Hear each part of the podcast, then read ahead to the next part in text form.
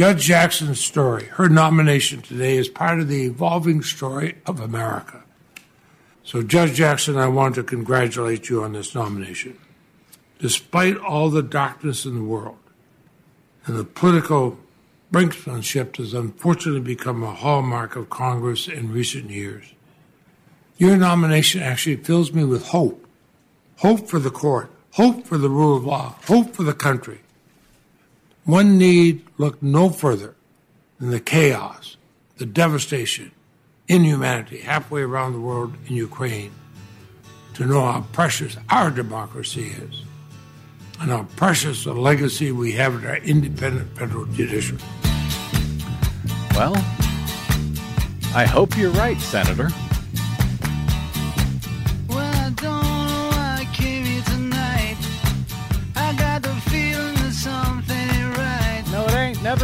Scared in case I fall off my chair. And I'm wondering how I'll get down the stairs. Clowns to the left of me, jokers to the right. Here I am, stuck in the middle with you. Yep.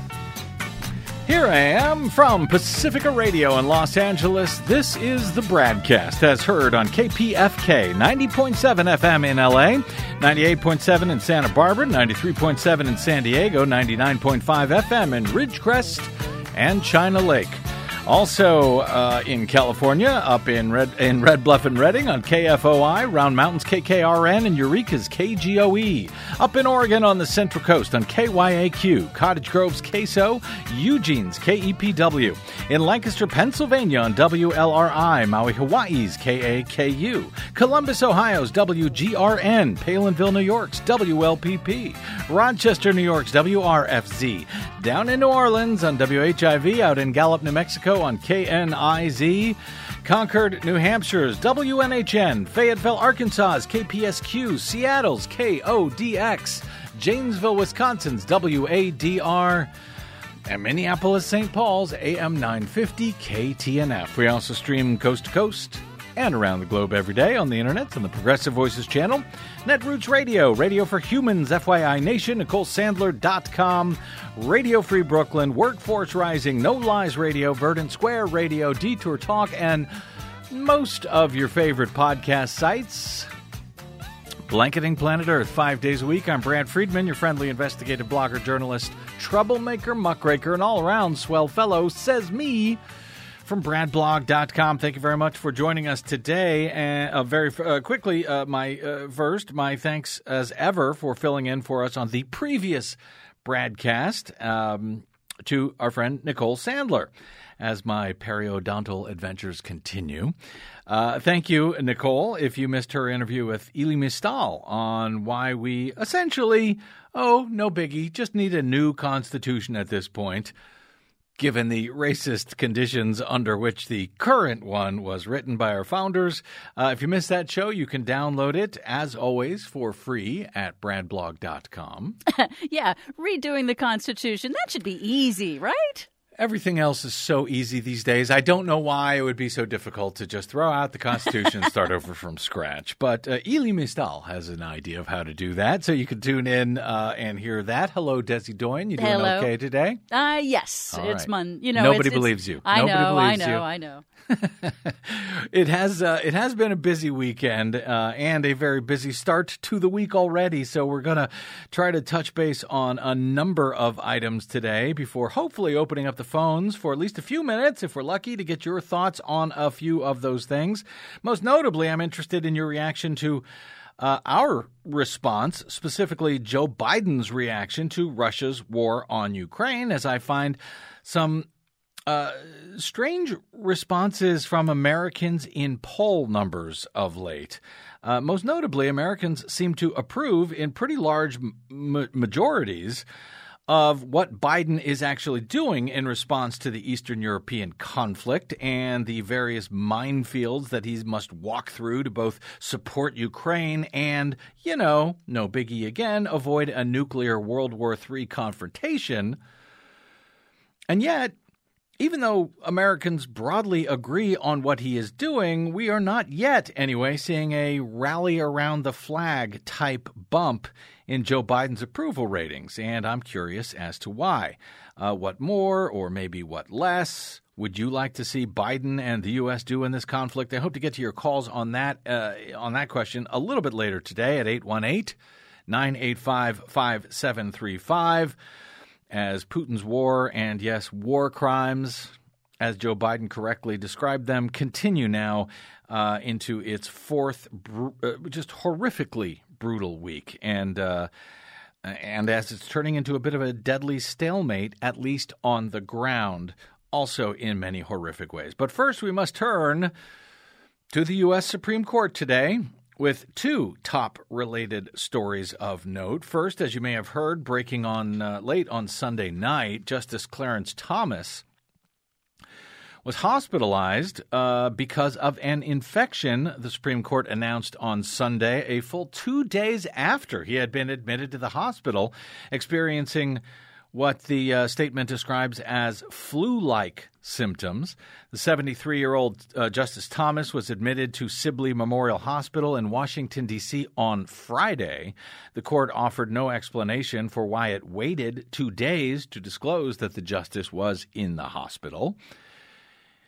It, they also provided no additional details about that infection, but said that Thomas, who has been on the court since his controversial nomination in 1991, when he was, by the way, which very few people seem to know. So I, I find that I need to mention this from time to time.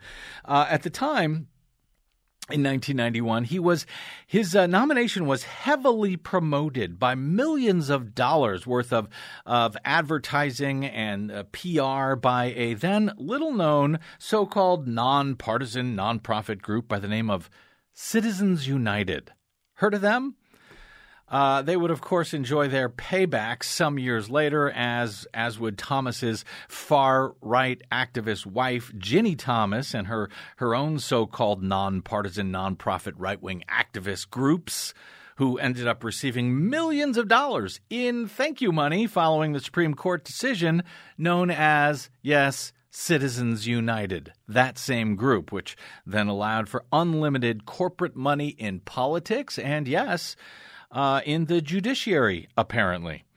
Anyway, the corrupt Ginni Thomas's corrupt husband Clarence is reportedly being treated with antibiotics, and his symptoms are said to be abating. The court says that he could be released in the next couple of days. Some have speculated that Justice Thomas could be suffering from COVID, but various reports can't verify if they're accurate have have uh, said that whatever he has it isn't covid in short we know very little about what's going on with justice thomas right now other than he is in the hospital with an infection of some sort the supreme court is meeting this week to hear arguments in four different cases Thomas, the court says, plans to participate in the cases anyway, even if he misses the oral arguments. And of course, why shouldn't he? I don't suspect oral arguments make any difference at all for a radical activist jurist like Clarence Thomas, who regularly votes to overturn long-standing precedents in order to legislate from the bench. You know, exactly the thing that Republicans have long and falsely accused Democrat uh, Democratic appointees to the federal bench of doing. And as ranking majority uh, member, I'm sorry, minority member of the U.S. Senate Judiciary Committee, uh, Chuck Grassley once again cited today uh, in the opening his opening remarks near the top of the Senate confirmation hearings. He uh, cited this this this notion about oh we we don't want activist judges. Yeah, well, they don't want democratically appointed judges. Democratic presidents appointed. Uh, in any event, uh, he, he mentioned that at the uh, top of the uh, confirmation hearings for U.S. Appeals Court Judge Ketanji Brown Jackson, Joe Biden's nominee to replace Supreme Court Justice Stephen Breyer, who will be retiring at the end of uh, the court's session in early summer.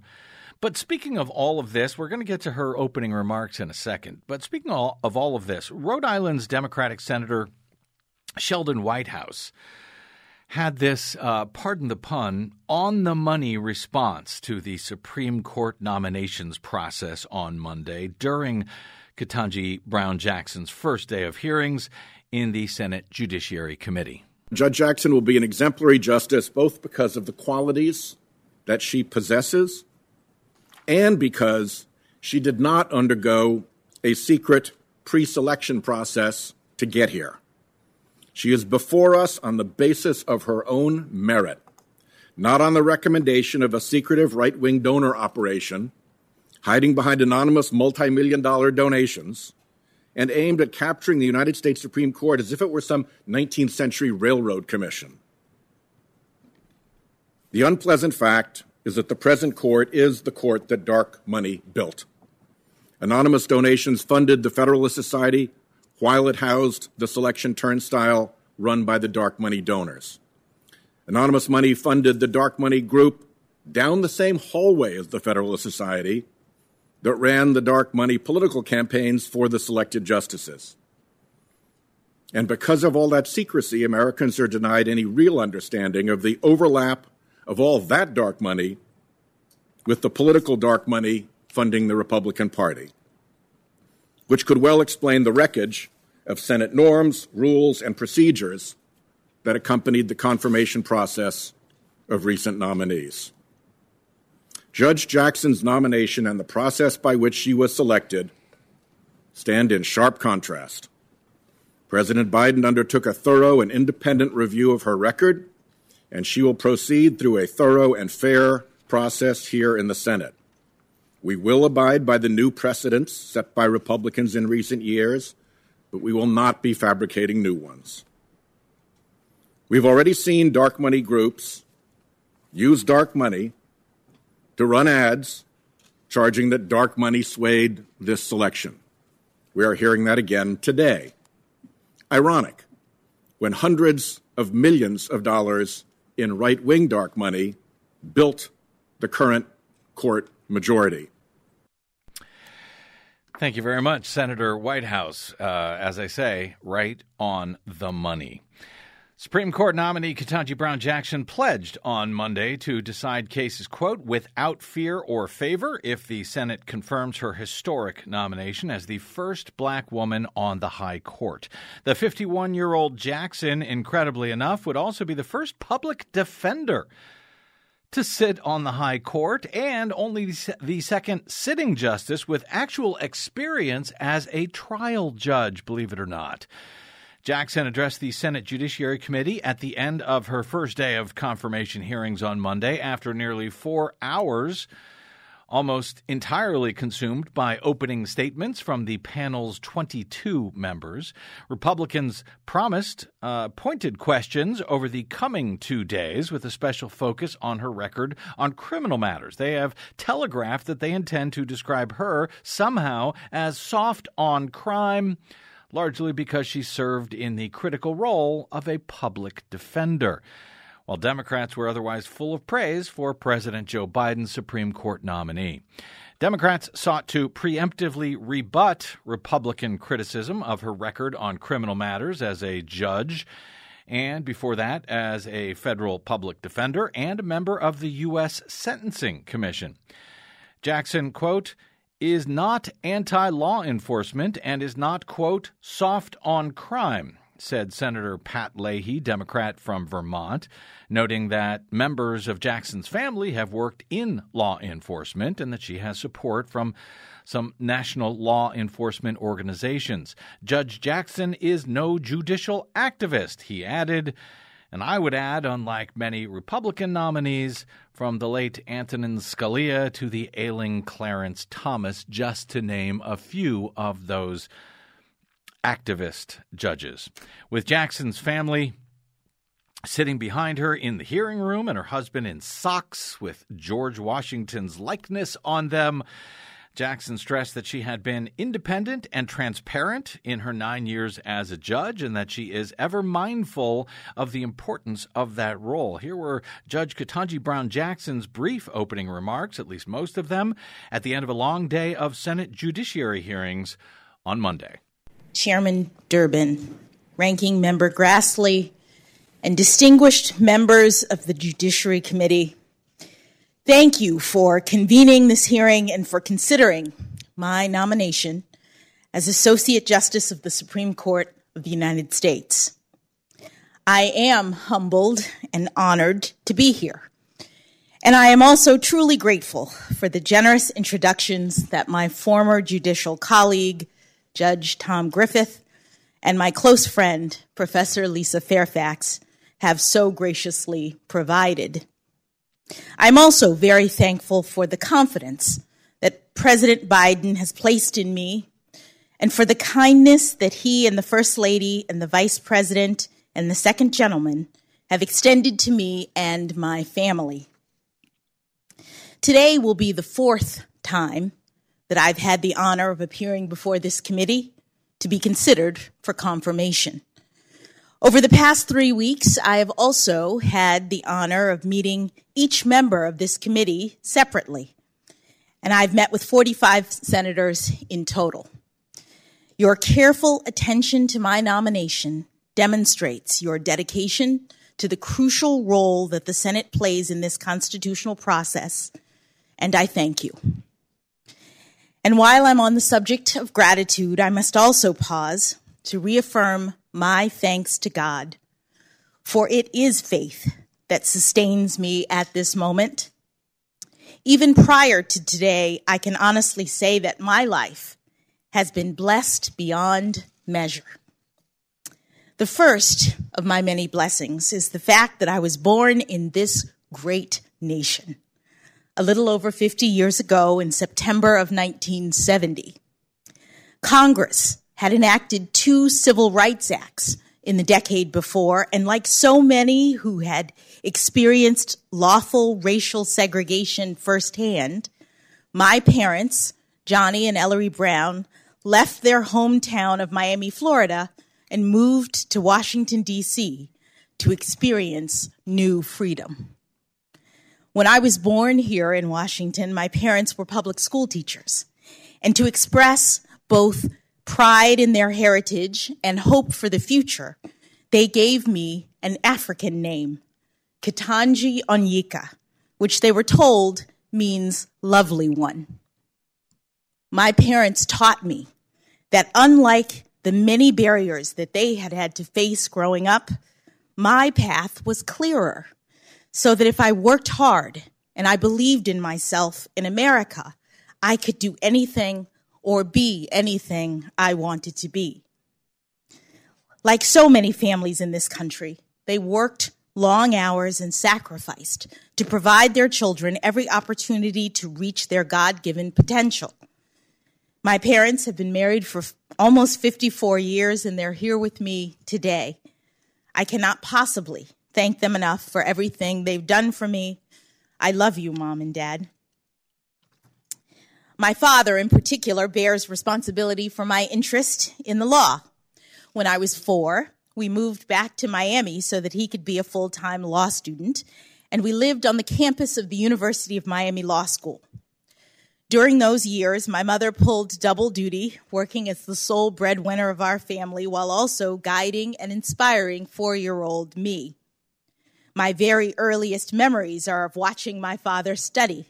He had his stack of law books on the kitchen table while I sat across from him with my stack of coloring books.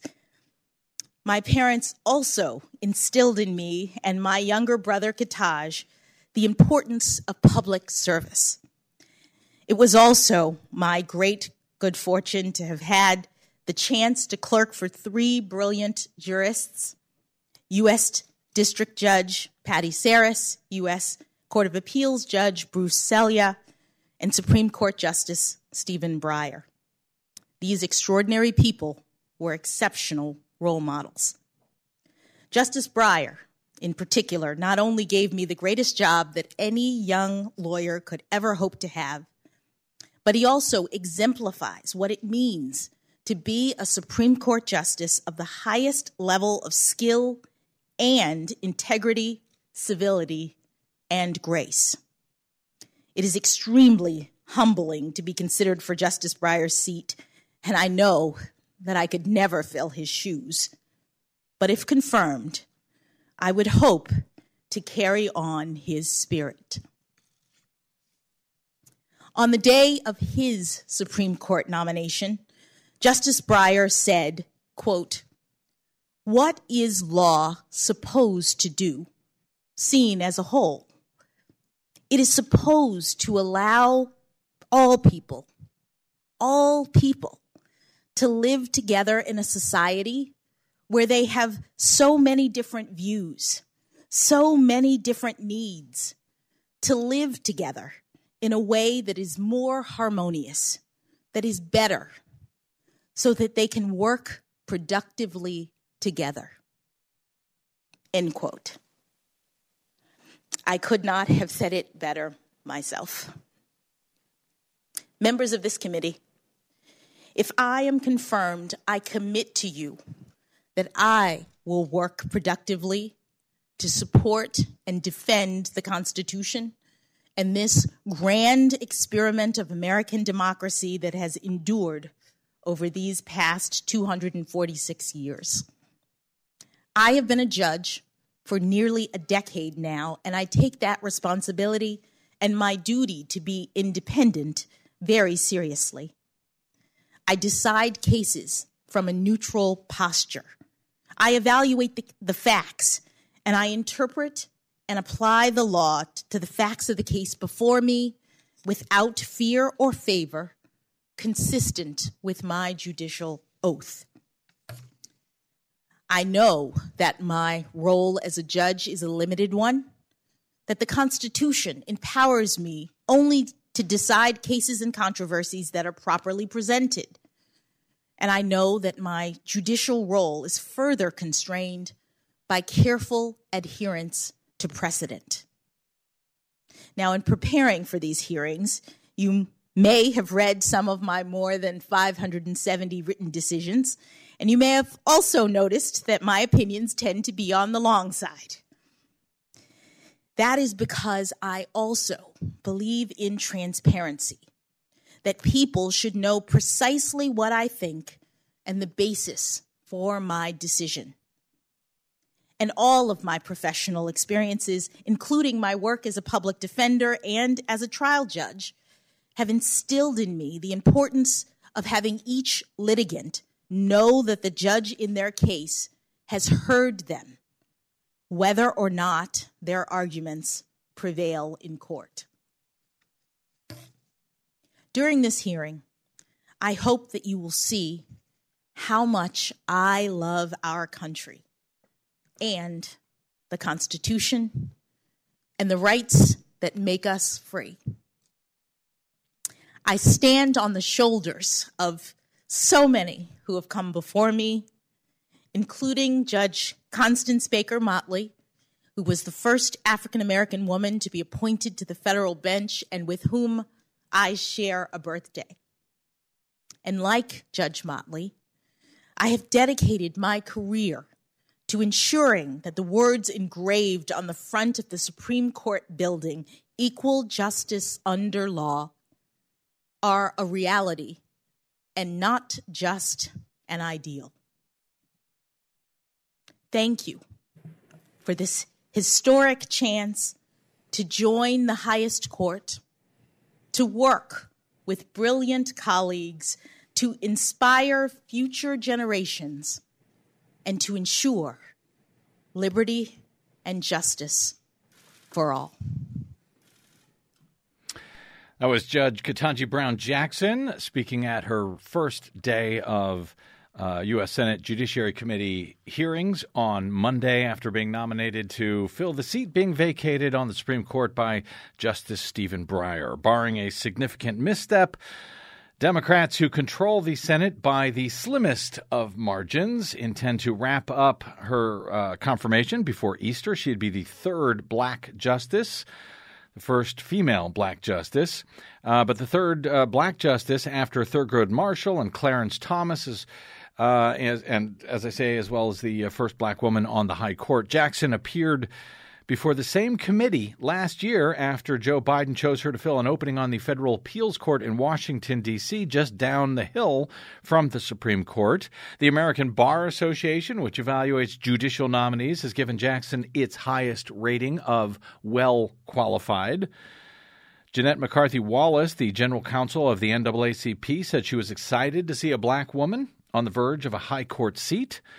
She said representation matters. It's critical to have diverse experience on the bench. It should reflect the rich cultural diversity of this country. While few Republicans are likely to vote for Jackson, most GOP senators did not aggressively criticize her, at least not on Monday, given that her confirmation would not alter the court's 6 to 3 right-wing stolen and packed right-wing majority.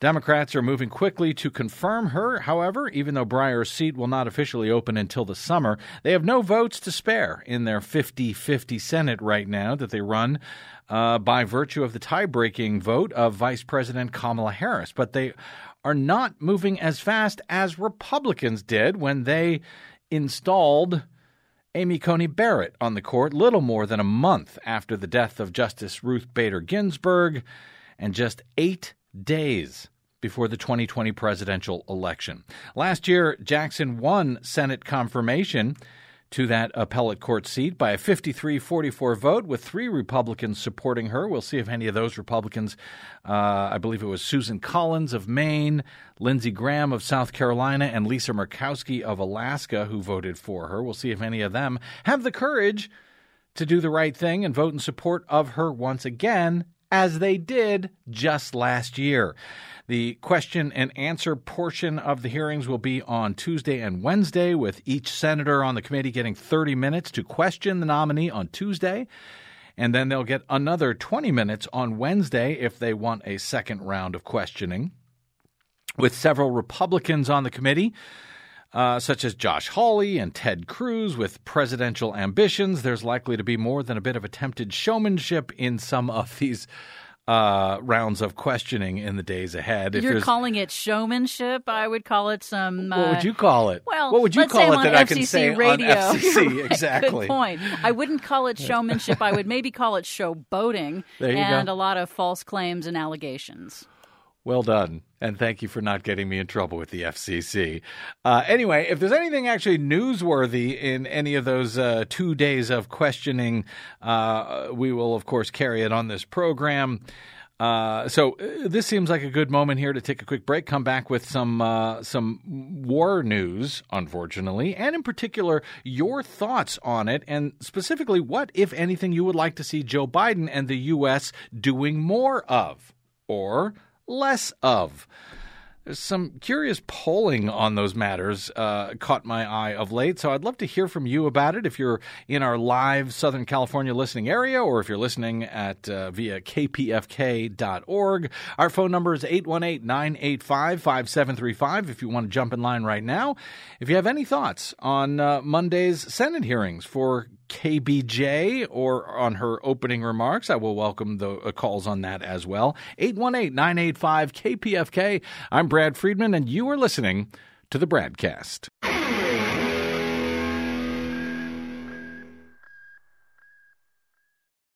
Hi, this is Desi Doyen from the Green News Report and the BradCast.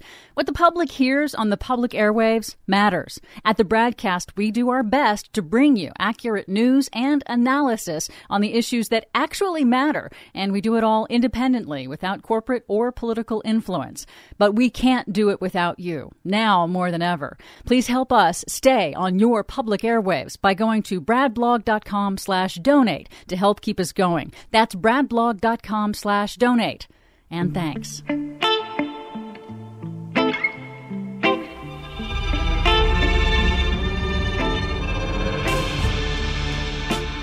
Scary. Welcome back to the BradCast. Brad Friedman from BradBlog.com. Don't be scared. Uh, I want to get to your calls uh, on the war effort, which I will discuss momentarily. But I see that Lynette from Gardena wants to get in with some thoughts on uh, Ketanji Brown Jackson today. Oh, Lynette, welcome to the BradCast. Oh, Lynette, are you there? Do we have you? We we don't have Lynette. Okay. Hang on, Lynette. We'll see if we can figure it out. I'm sure it's Mark's fault some way or another. 818 985 5735 is our phone number if we can get the phone lines fixed. Until then, uh, Ukraine refused Russian demands on Monday to surrender Mariupol with the besieged port city now the focal point of a war that has reached a brutal stalemate, at least in the ground war, but is fueling a devastating humanitarian crisis there as the southern coastal city of about half a million people remains still cut off from food, water, heat, medicine, as they have been now for weeks, while Russia's war on its sovereign neighbors continues into its fourth week. Kiev rejected the demand to give up the city to surrender by 5 a.m. local time. They rejected that several hours before that deadline given by Russia after Moscow promised to allow civilians trapped amid the bombardment, allowed them to leave to escape, but only if the defenders of the city laid down their arms. Moscow did not say what would happen if Ukraine de- uh, declined to meet that demand for surrendering by that deadline, with more than 100,000 people still largely trapped in the war torn city on the Sea of Azov. Control of the city would be key to Moscow's allowing Putin's army a land bridge from Russia to Crimea, which they annexed about, uh, what are we, eight years ago now? Um, and it would also connect its forces in the east with its forces in the south, fighting along the Black Sea coast for control of a number of towns. Seizing control of this strategic city would represent a big victory for Russian forces, with their advance seemingly ground to a halt elsewhere, and their campaign shifting to intensifying aerial bombardment of Ukrainian cities. This has essentially become a, uh, well, d- two different wars in one sense, happening at the same time. A land war, which is largely ground to a halt, to a stalemate, and where, in fact, the Ukrainian army has actually made some advances in their counterattacks against Russian ground troops in recent days.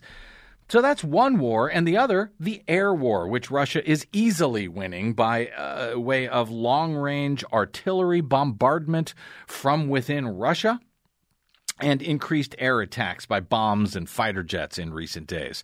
While it can be said that uh, Ukraine is winning on the ground, or at least not losing much ground. The air war, on the other hand, has been exceedingly costly and deadly, and yes, criminal, as the Russian army has mercilessly targeted civilian areas for weeks now. A fresh attack on Kiev, the, uh, the uh, Ukrainian capital, on Sunday. Uh, left at least eight people dead and a shopping center completely destroyed, according to Ukrainian officials. One uh, senior NATO intelligence official told NBC if we're not in a stalemate, we are rapidly approaching one. The reality is that neither side has a superiority over the other, at least not on the ground. It's believed that uh, Belarus, a close Russian ally, could soon attack Ukraine themselves and uh, that they are preparing to potentially let Russia position nuclear weapons on Belarusian soil according to the uh, intelligence official. The ominous assessment comes as President Joe Biden and world leaders prepare for a major NATO summit on Thursday in Belgium, and as President Biden plans to visit Poland, where hundreds of thousands.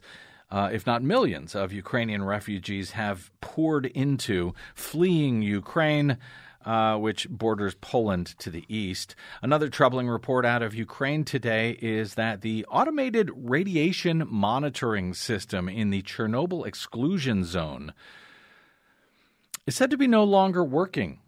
According to Ukraine's state nuclear company on Monday, raising fears about one of the most radioactive places in the world.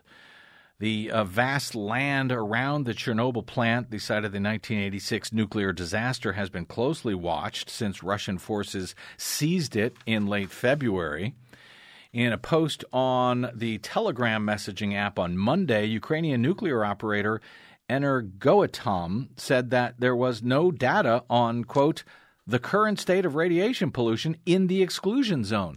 Desi Doyen, they've we don't know that that's, this means uh, that the radiation is rising or anything else. We just don't know what is going on. We're yeah, blinded that's, to that's it. the problem with it, Yeah. and that is a violation of the International Atomic Energy Agency's uh, uh, rules that all nations have signed on to to to cut off the feeding of data to the nonpartisan, non-profit International Atomic Energy Yeah. Agency. So the problem is that we don't know what's going on. Although the IAEA says that they believe that everything's under control, that the Chernobyl site just went through its first shift change in weeks, which is important because you don't want your nuclear site staff to be tired and exhausted.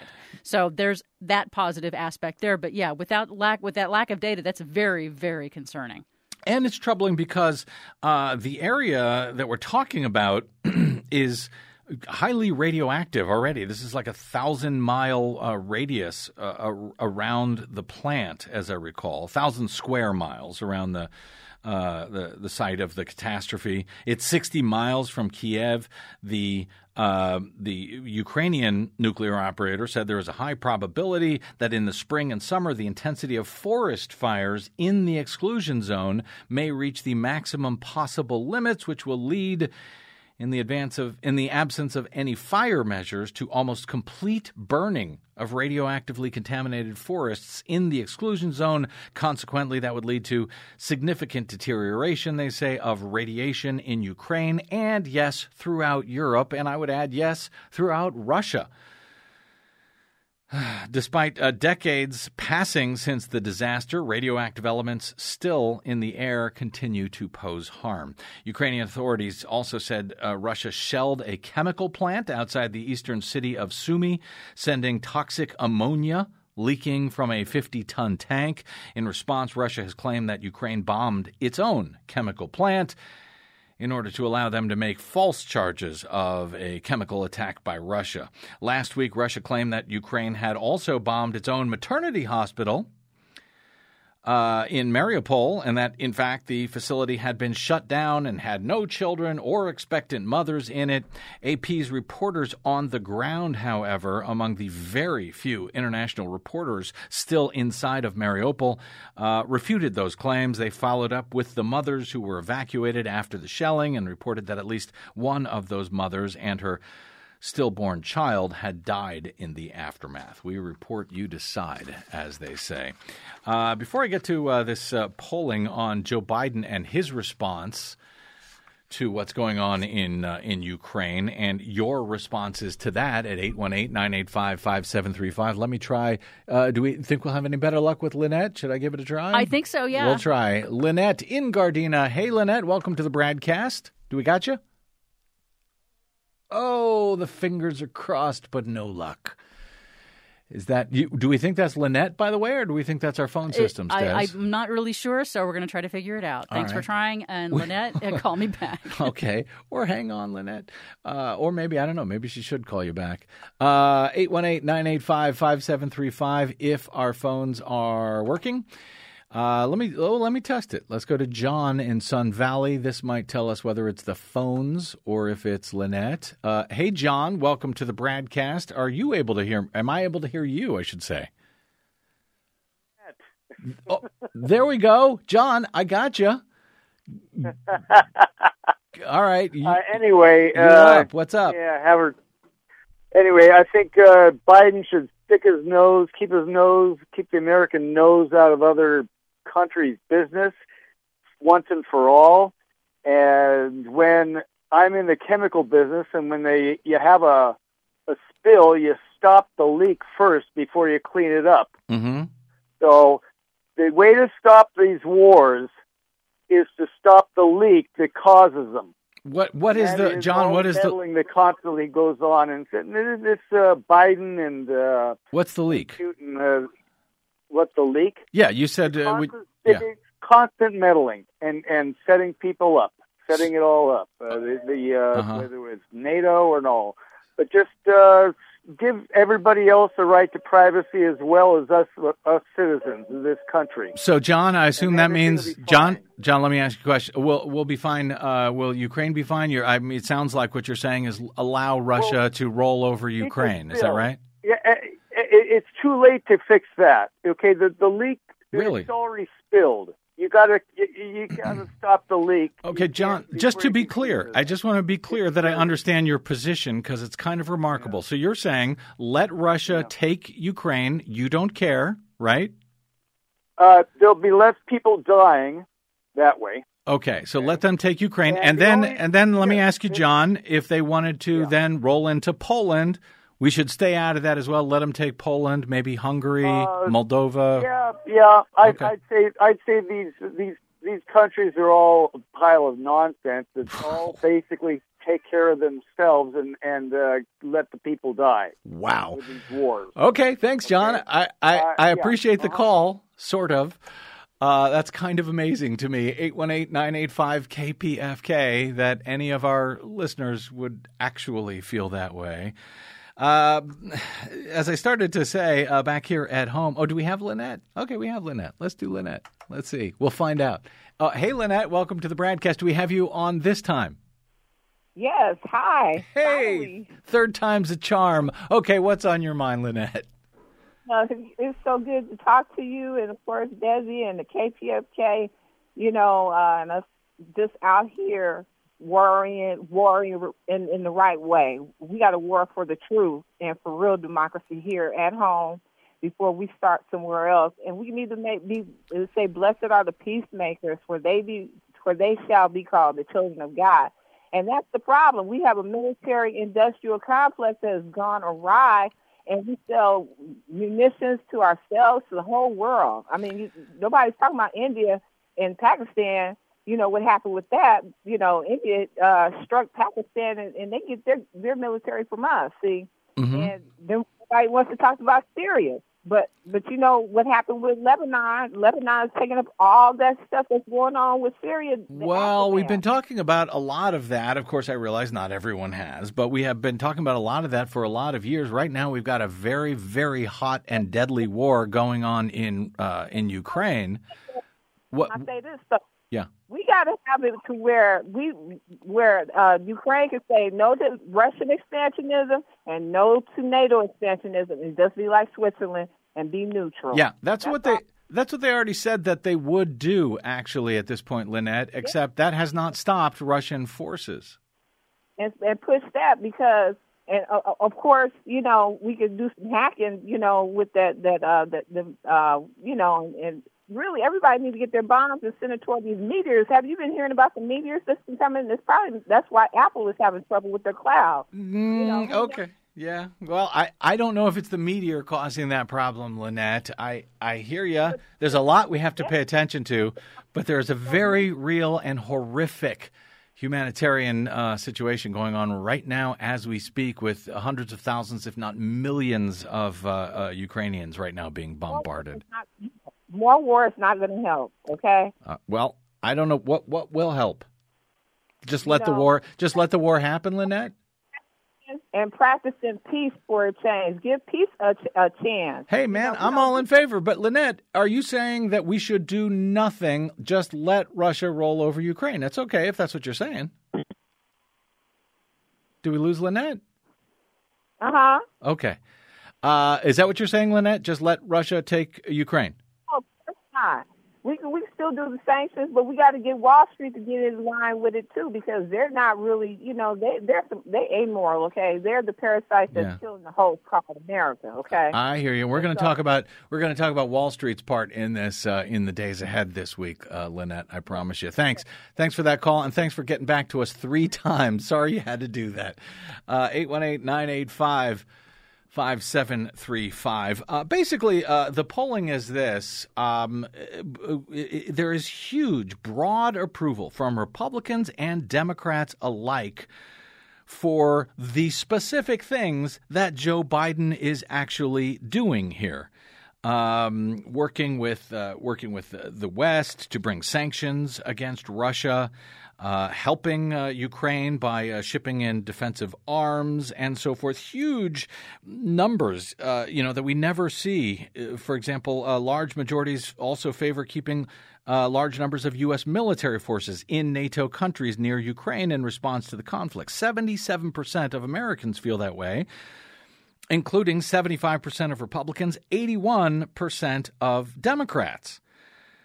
Just if you go point by point to Joe Biden's response to what is going on, America, Americans are in favor, right, left, middle, everywhere else. And yet, with all the support from Republicans and Democrats alike for the actual things that Joe Biden has done, the new survey also finds that Joe Biden's approval is largely his own personal approval rating is largely unchanged from January. Currently, just 43% of Americans approve of how Joe Biden is handling his job as president, 55 disapproved.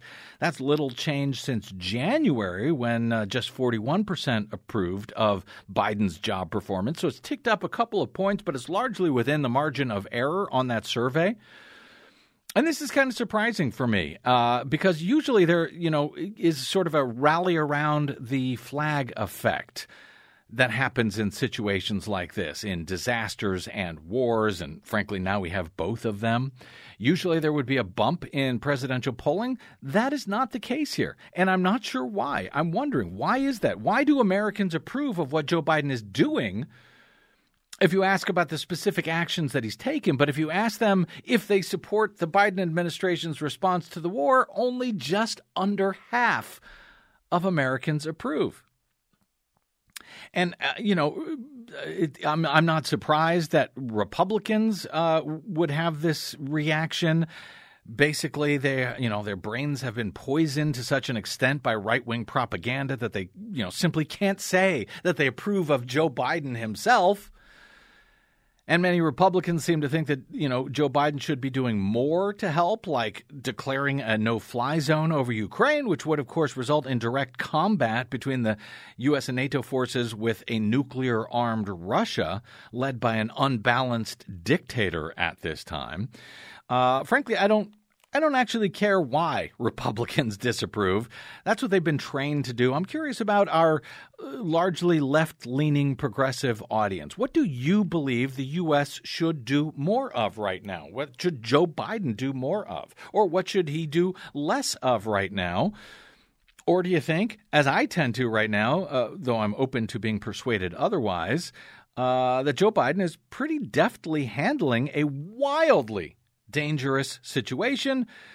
And so far, at least, walking through an unbelievably dangerous minefield in both supporting Ukraine, punishing Russia, yet not escalating the matter to World War III with a nuclear armed Russia.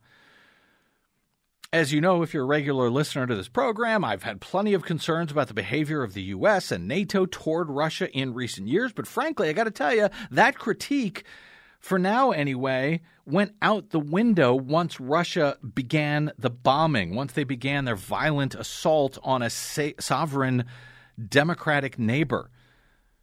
My own personal feeling in that regard has, I, I, admit, hardened as we have seen atrocious war crimes unleashed against civilians across the entire country.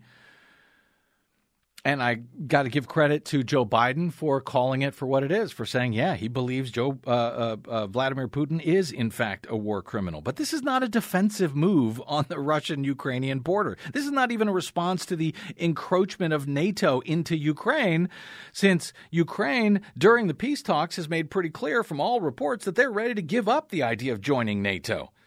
Not that they were ever invited, and that they would be willing to declare neutrality. They've said that. But that has not stopped Putin's fascist assault on an imperfect but improving sovereign democracy next door to Russia. So I believe that Putin has given up any legitimate arguments that he and Russia might have had prior to this outrageous, deadly invasion on February 24th. But that's just me. Maybe you feel a bit differently. Our phone number is 818 985 KPFK. Let me take a quick break and we will come back with your calls. I'm Brad Friedman. You are listening to the BradCast.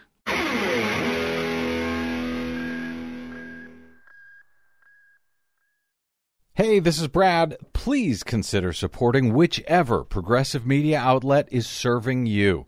Most, just like us, do not receive corporate or political support. We all need your support to counter the powerful corporate media echo chamber. From Desi Doyen and myself, thank you.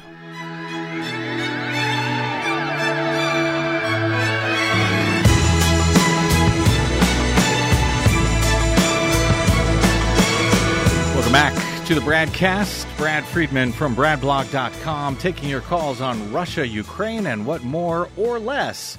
Joe Biden and the U.S. should be doing right now. Let's go to Nancy and Whittier. Welcome to the broadcast, Nancy. Hi. Hi. Um, I have a solution to the Ukraine's getting their planes Okay. without without uh, starting World War III. Okay. We put the plane someplace in a neutral spot. Mm-hmm. We give the Ukrainians the keys, Mm-hmm. and then we let the Ukrainians steal the plane. Okay. What? Way, nobody gave them the planes. Well, what? What? Where? Where are you going to find a neutral spot, Nancy? I don't know. Okay. There ought to be some place where they can steal them. All right. So just leave the keys, roll down the windows, and walk away, and uh, leave them somewhere. I don't know where this place would be. Uh, you know, Poland wanted to give them to uh, Germany, uh, to an Air Force base, a U.S. Air Force base in Germany, and somehow we get them to them. Uh, not sure if your idea would work, but I do appreciate the ingenuity of it. Thank you very much for that call, Nancy. Eight one eight nine. Uh, what is my number? 818 985 KPFK. Let me go to Richard in. Uh, Rich is on the 405. I hope you're driving uh, carefully, sir. I am, sir. Thank you for taking my call. What's up? Um, I think the thing that I would hope is, first of all, this tragic situation to come to an end as soon as possible. And I think the reality on the ground, in my opinion, is that the uh, the uh, Ukrainian army uh, cannot sustain uh, any kind of defense. That they are on the first couple of days, the uh, major command and control posts were decimated, which means even if there is still soldiers on the ground, they're not communicating with each other except maybe by cell phone.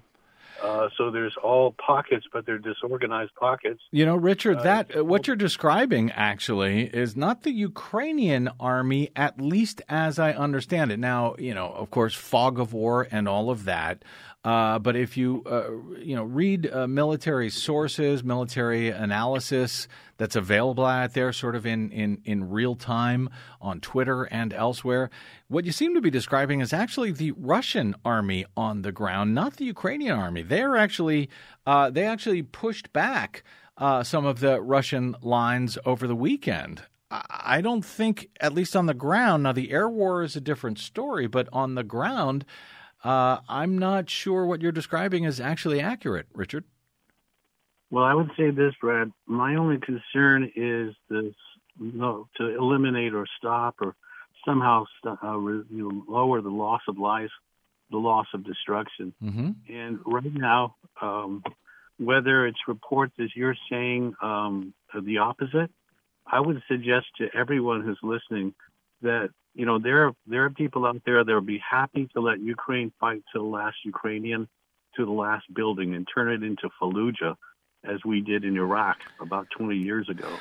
Well, And the point is, Yeah. the sooner we get to a peace, a negotiated settlement, a realistic settlement that the Mhm. Ukrainians are in no position to fight, and we don't need to just continue this uh, uh, this war because there's no possibility of NATO supporting or defending the Ukraine. They can talk about bringing missiles and equipment across the border, but just as we saw over the weekend, that ware- uh, warehouse where they had put 400 million dollars of equipment mhm. was blown to bits by the Caliber hypersonic missile. okay. So you cross the border, it's a suicide mission.